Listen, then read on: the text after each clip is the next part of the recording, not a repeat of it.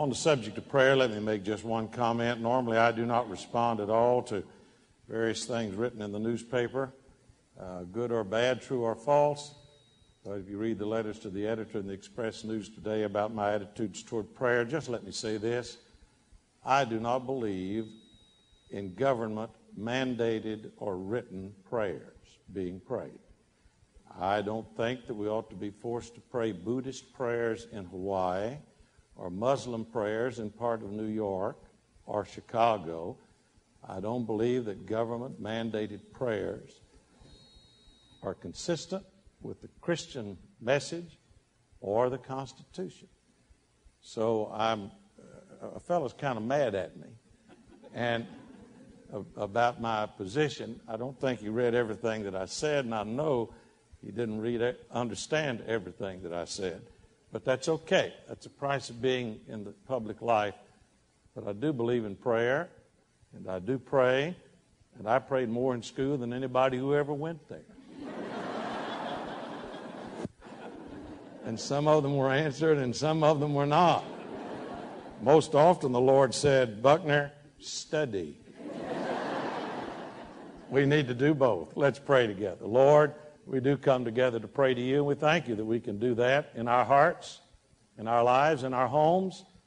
We thank you, Father, that we can talk to you anywhere, anytime about anything, and that the welcome mat is always out, and the line is never busy, and we're never put on hold, that you hear us, and that you love us, and that you affirm us, and that you want to make a difference in our lives, and we want you to make a difference in our lives, and that's why we're here today. We come here to worship with one another, joining hands and hearts with one another, diverse in backgrounds, diverse in experience, but common in our confession that you are the answer to the deepest needs of our hearts and our lives. And so join us together in that common union of worship here this hour to the end that your Son will be magnified, your church strengthened, and our lives made more in the likeness of Christ our Lord, whom we love and in whose name we pray. Amen. I'm going to speak in a few moments on one of my favorite parables, maybe the favorite parable of many of you, the parable of the Good Samaritan. But this parable has a setting. It didn't occur in a vacuum. It grew out of a question. It grew out of a situation. And so I'm going to read that situation, which will be the groundwork for the message which will follow, both from Cynthia and Reagan, and the message I will preach entitled Doing What You Can. Doing What You Can. I read from the 10th chapter of the Gospel of Luke, Beginning with verse 25, Phillips' translation of the New Testament. May we stand, please, for the reading of God's Word. Then one of the experts in the law stood up to test him and said, Master, what must I do to be sure of eternal life? What does the law say, and what has your reading taught you? said Jesus. The law says, Thou shalt love the Lord thy God with all thy heart, and with all thy soul, and with all thy strength, and with all thy mind, and thy neighbor as thyself, he replied. Right, said Jesus. Quite right. Do that, and you will live. But the man, wanting to justify himself, continued, But who is my neighbor? And Jesus gave him the following reply A man was once on his way down from Jerusalem to Jericho. And thus begins the story of the Good Samaritan. Father, hearing the context of this word, may we see it in the context of our living of these days. May we see the close, inseparable relationship between what you said and did then and what we say and do now. that we might not be just hearers of your word only, but doers of your word. For Jesus' sake, amen. Be seated, please. In case there's some in this room that do not know, Martha and I have two granddaughters. Uh, if you have time, we have pictures. 16 millimeter, 35, IMAX We'll take you down there. We'll go wherever. to show you Avery and Julia. Oh, they, uh, we had them both last night for a while, which was wonderful. Uh, Avery is nearly two, will be in October, and Julia will be four months in a, two or three days. this happened about oh, two or three weeks ago, Julia, the little one, three and a half months old, was crying. And just crying her heart out. And Avery was standing there looking at her, wondering what's wrong with, she calls her Julia. What's wrong with Julia? She didn't say that, but her, look, her face said, What's wrong with Julia? And she was puzzled. And she went over to her, and it didn't help. Julia continued to cry. Avery watched. She walked out of the room and came back in a few moments with this old discarded remote control to a television. And she looked at Julia and went,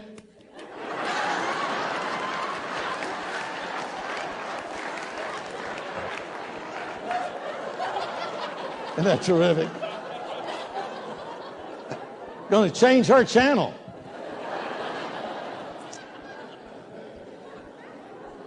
Well, it works on TV. Why wouldn't it work with a little baby, huh? Why not try? I give Julia a lot of credit for a couple of things. One is wanting to do something for Julia. Number two, for using her imagination. And number three, using whatever was available to try to do the trick. However, at that moment, Julia really needed more than that. Julia really needed somebody to pick her up and to hug her and to change her diaper and to give her something to eat and kiss her a little. And all of that was done. And she stopped crying. I thought of the Good Samaritan when we as a family talked and laughed about that event. Perfect example of somebody doing what they could at the moment. And I've already read you the background of the question loving your neighbor as you love yourself with all of your heart, mind, soul, and strength. And then the further question well, who is my neighbor? Well, really, it's anybody near you that's crying. It's anyone near you who's hurting. And so Jesus told a story, one of his greatest, to make the point. A man was once on his way down from Jerusalem to Jericho. He fell. Put a period there. There's no period there yet. It says he fell into the hands of bandits who stripped off his clothes, beat him, and left him half dead. Just stop where it says he fell. Sometimes the problems we have in our lives result from other people intending to do us harm. That's, that's what happened here. Sometimes we are victims of other people's hostility, meanness, illness, whatever. And people are hurt. Innocent people are hurt by such activity. But there are ways to cut people that never take a knife out. You can cut a heart with a word. You can crush a spirit with a look. You can step on hopes with a cynical life. We're all wounded in one way or another at one time or another, aren't we? We've not all been wounded alike, but all alike have been wounded. We've all been in an intensive care ward somewhere, sometime. We've all been hurt. True in this room right now. Some of you are thinking right now, you've been hurt. Maybe your feelings have been hurt. Maybe your finances have been hurt. Maybe a relationship has been hurt by a hurried or thoughtless word. Sometimes we're the wounded. Sometimes, even inadvertently and unintentionally, we're the wounders. The story is about us. This story is given to help us. He fell. His problem came from the outside. These people meant to do him harm. They stripped him of all of his clothes, took everything he had, and left him for half dead. Left him for dead, really. Source might be different in your life. The feeling inside is just the same. It may have been your fault.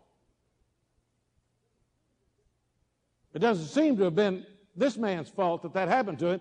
Some things have happened that may be our fault. That doesn't lessen the pain. Maybe in some ways it intensifies it. But to point that out doesn't cure the wounds. To say that you did it to yourself doesn't put any bandage on the problem. Some people think that when they've analyzed the cause, they've effected a cure. No. Sometimes we do things to ourselves. We fall, we're hurt, we're crushed, we're embarrassed, we're disappointed in ourselves. We fall. Talked to a woman this past week, mother, small children, young children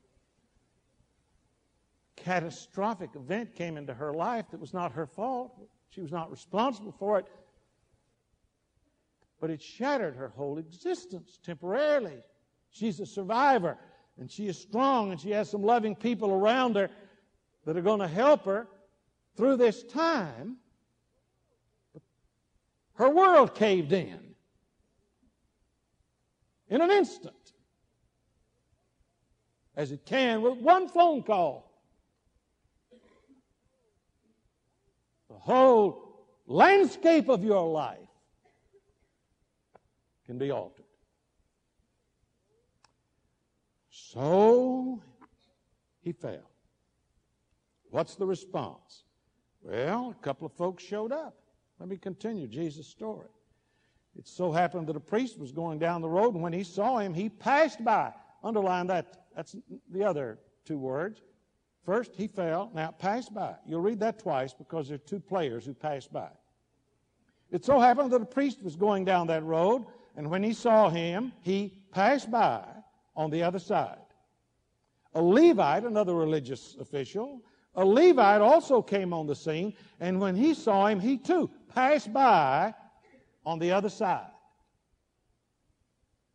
Why did these two men pass by this wounded man lying beside the road.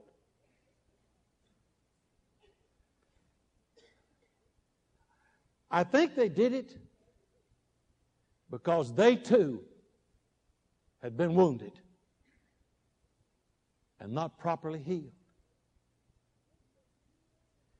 They'd been healed by hurt, excuse me, they had been wounded and hurt by a religion that was ethical and sincere, but rigid and unforgiving. They had been wounded by a religion that said when things like that happen to people, they deserve it. And in the process of their adherence to this misguided and sincere faith, they lost the capacity for feeling and caring and the idea of being good in unconventional ways outside the limits of their prescribed religion never crossed their mind.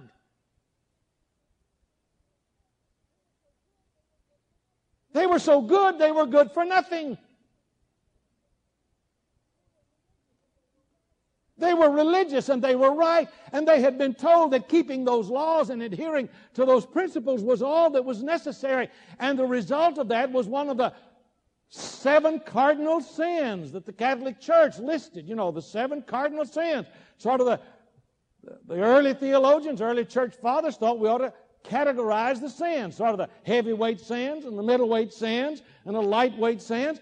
But the heavyweight sins, one of them is what is translated sloth, which unfortunately doesn't communicate what the word really means. The word is really a Greek word, which is akadia, which means no feeling. It's not laziness, and that's what sloth has come to mean uh, in the connotation of today's world largely, but that's not what it, what it meant. It means they didn't care. The worst thing that can happen to us is to see the needs of the world and not care.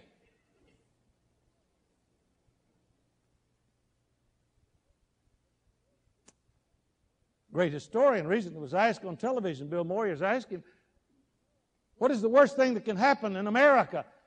He said the worst thing that can happen in America is that Americans can watch thousands of children dying of starvation in other parts of the world and to see it in living color and not care.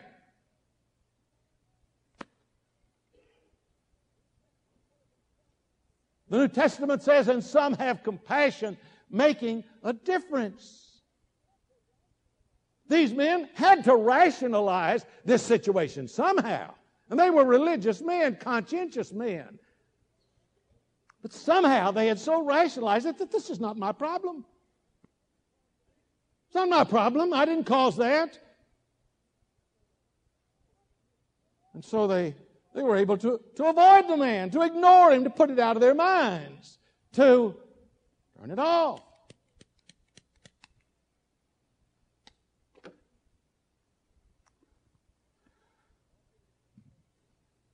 Or maybe they blamed other people. That's always convenient. John Paul Sartre said, Hell is always other people. Other people.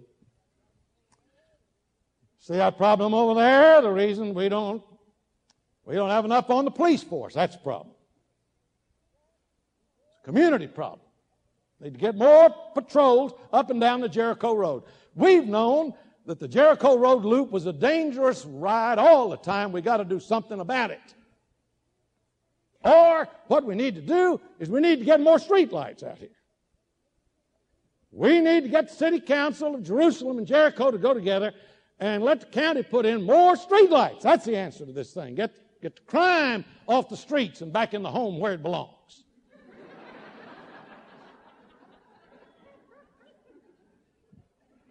Blame somebody else. Or the, one of the chief things to do is to blame the man himself. To go over there and, and, and if you see that he's still half alive, to tell him what's wrong with him. You're hurt badly. You're hurt. You shouldn't have been walking down this road. Didn't you read the sign up there that said, Do not walk this road alone, it's dangerous? If you'd been in church, this never would have happened to you.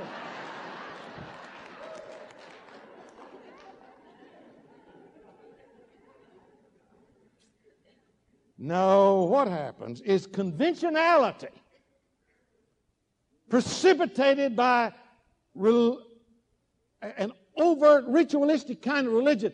Conventionality, conventional men, that's what they were. It didn't fit their custom and their convention. And the result of that is always cowardice.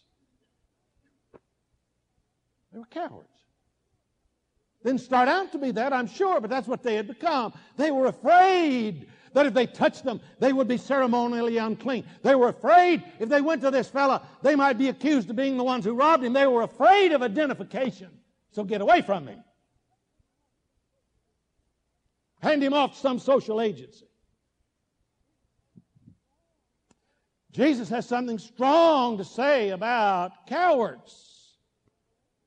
21st chapter of the book of the Revelation, he says, I am Alpha and Omega, the beginning and the end. I will give to the thirsty water without price from the fountain of life. The victorious shall inherit these things, and I will be God to him, and he will be son to me. But as for the cowards, the faithless, the corrupt, the murderers, the traffickers in sex and sorcery, the worshippers of idols and all liars, their inheritance is in the lake which burns with fire and sulfur, which is the second death.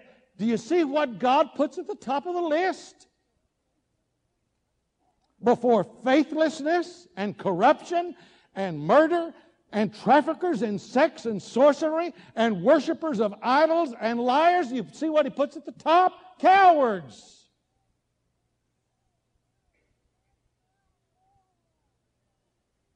Paralyzed by fears of others. Conventional people, we've always done it a certain way. But let's move on. One fella stopped.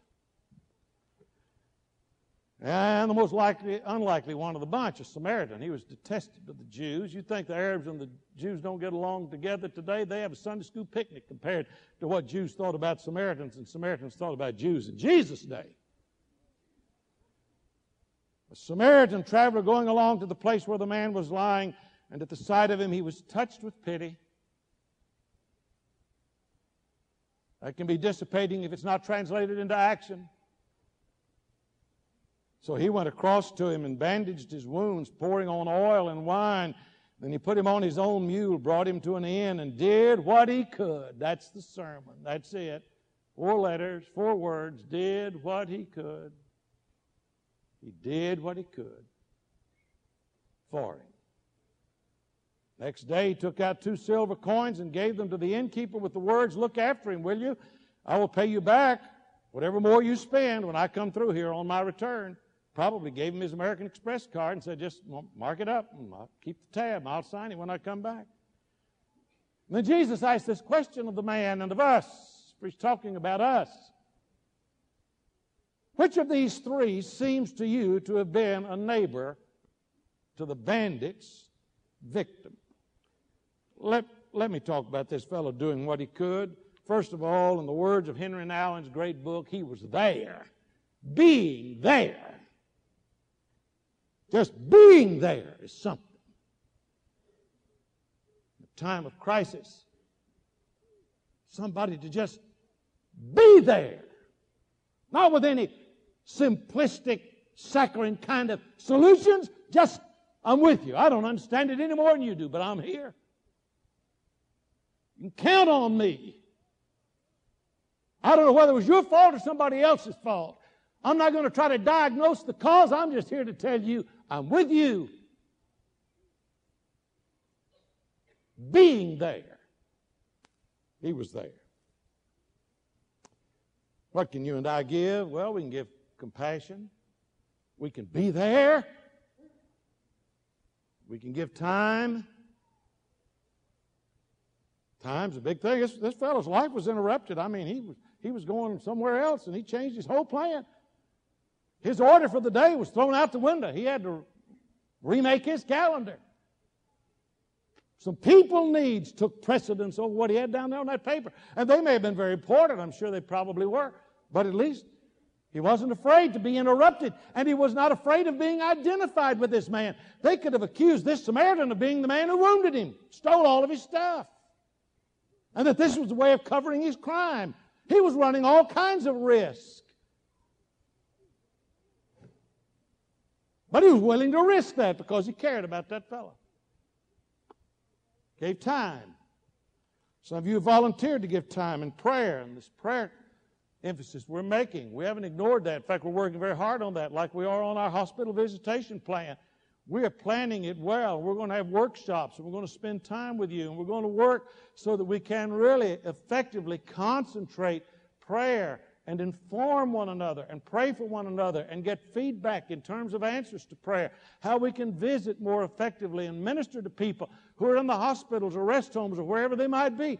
To be, in effect, a church of good Samaritans, good Sams out there endeavoring to translate into the touch of a hand and the word and the gift of a book or a flower or whatever that we love you, we care for you, and we are with you. Not detached compassion, but attached involvement. They must go together. For what God has joined together, man must not put asunder, and we've separated them sometimes. Feeling from doing. And we live under the illusion that because we felt something, we've done something. Feeling something ought to motivate us to do something about it, to translate it into some practical ministries of everyday helpfulness. That's what this fellow did.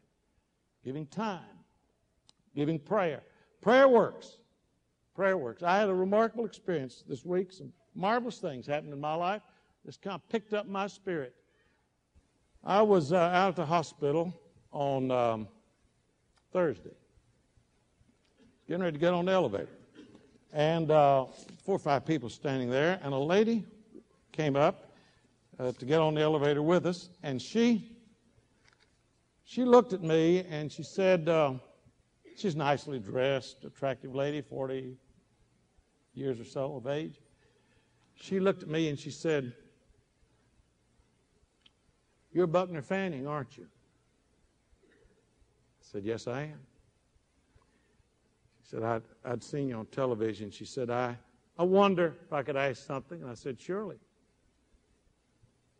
She said, Do you think that maybe today, sometime during the day, you could spare a prayer for me? I said, What is it? You concerned about what somebody here you're concerned about, or is it yourself? She said, It's myself. You going to the doctor? Yes. I'm concerned about what I want to hear. In fact, I'm terrified. I said, Let's pray right here. Do you mind? So we stood right there waiting for the elevator, and we had a moment of prayer together. I prayed. She prayed. I prayed verbally, short prayer. Just ask the Lord to be with her and help her, be with her doctor, and treatment if it's necessary, whatever. It all would work out well. Said amen. Doors open. Five or six of us got on the on the elevator, and everybody's kind of looking looking like you know what's what's what's happening here. And I, I didn't try to make everybody on the elevator pray. But she and I had just talked to the Lord together out there. Now, isn't that strange? If you were standing there with your best friend talking to them, no one would think a thing in the world about, about talking to your best friend before you get on the elevator. But you stand there and talk to the, the best friend you've got. And get on the elevator, people think, oh, he's kind of a weirdo. but anyway, she got off one floor, on another, and I said, I'll be praying for her, and she left. Friday was a very busy day. In fact, from 12 until about 5:30, I was in committee meetings on Friday, and I didn't get any phone calls or return any. But uh, Judy, my secretary, came in and she said, "I want to just leave this message with you." And she left it. And this lady had called, named Barbara, and I didn't re- remember her last name. it's, it's here, but I'll not mention it, of course. She said, uh, "The lady you met in the elevator called to thank you very much. Prayers helped tremendously." And then this phrase, which touched me so much a prayer for a stranger works. Prayer for that stranger beside the road, whoever he or she might be, known or unknown. You spare a prayer for a stranger, it will work. Do what you can. You can pray. Maybe you can visit. Maybe you can teach. Maybe you can sing. Maybe you can be an encourager. Maybe you can be one of a very select group of people who like to give cups of cold water instead of throw cold water to help people. Maybe you can give money. Something else happened this week, very inspiring to me.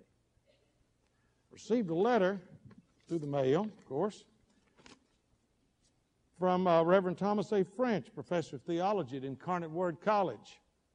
Dear Dr. Fanning, while visiting a patient at the state hospital a few days ago, another patient sent for me and handed me two very wrinkled $1 bills and said simply, one is for the Baptists and one is for the Catholics.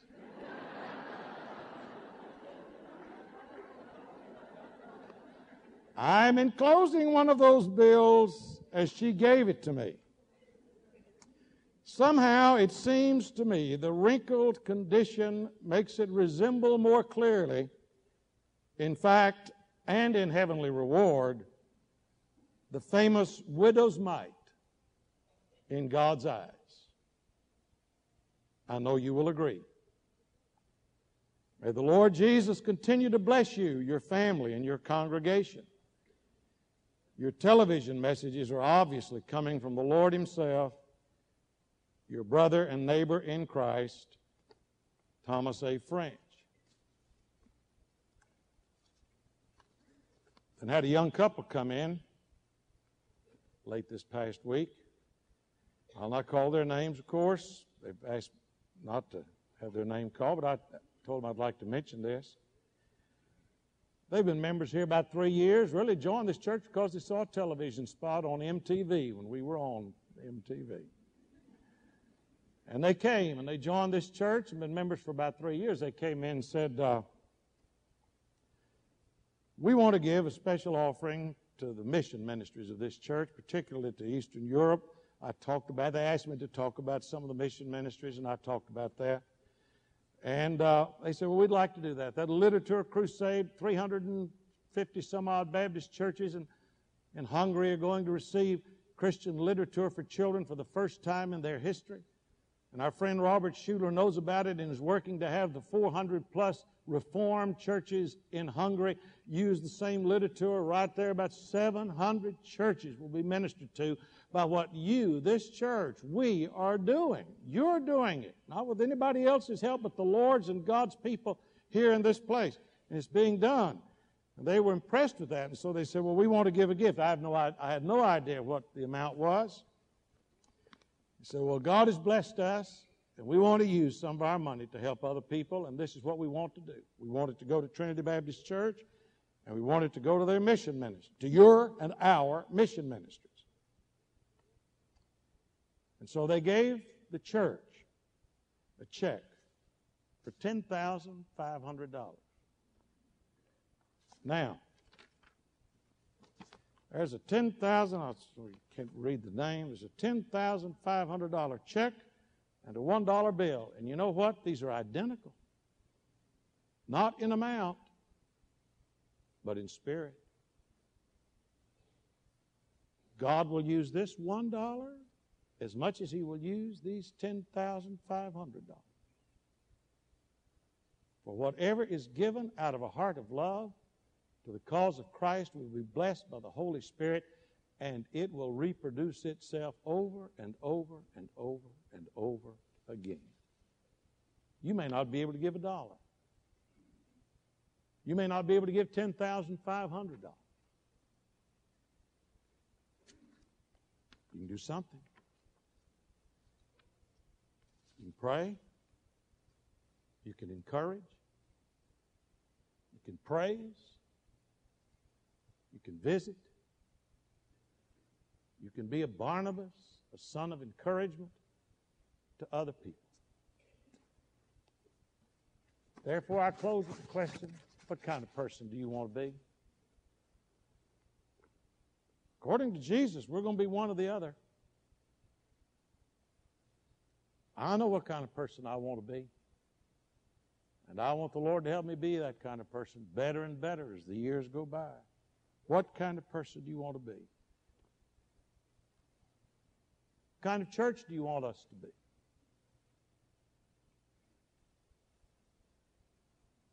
I'll tell you the kind of church I want us to be. I want us to be a church that will not only accept, but will look for, search out, find, and help anybody who's fallen beside the road of life, whatever the cause.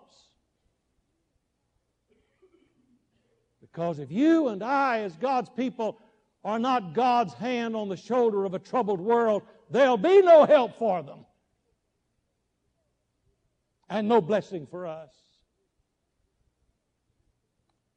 Jesus asks us, which of these three seems to you to have been a neighbor in the to the bandit's victim? Which one? The man who gave him practical sympathy, he replied. Then you, listen to Jesus, then you go and give the same. Go, give the same. Those are Jesus' orders to me, to you, and to us. Albert Schweitzer was called by Life magazine many years ago as the world's greatest man. Picture on the front of Life magazine. A missionary in Africa with four earned doctor's degrees one in medicine, one in theology, one in philosophy, and one in music. At the time, considered to be the outstanding authority in the world on Bach. Went to Africa to establish a mission hospital. And the woman that he treated came to him and said, I want to thank you for taking away my pain. And Dr. Schweitzer said, the reason, dear lady, that you have no more pain is because the Lord Jesus told this doctor and his wife to come to the banks of the Oronu River in Lambaréné, Africa, to minister to you. Jesus told me to do it. Do it. Do what He impresses you to do. Don't pass by on the other side. Do it.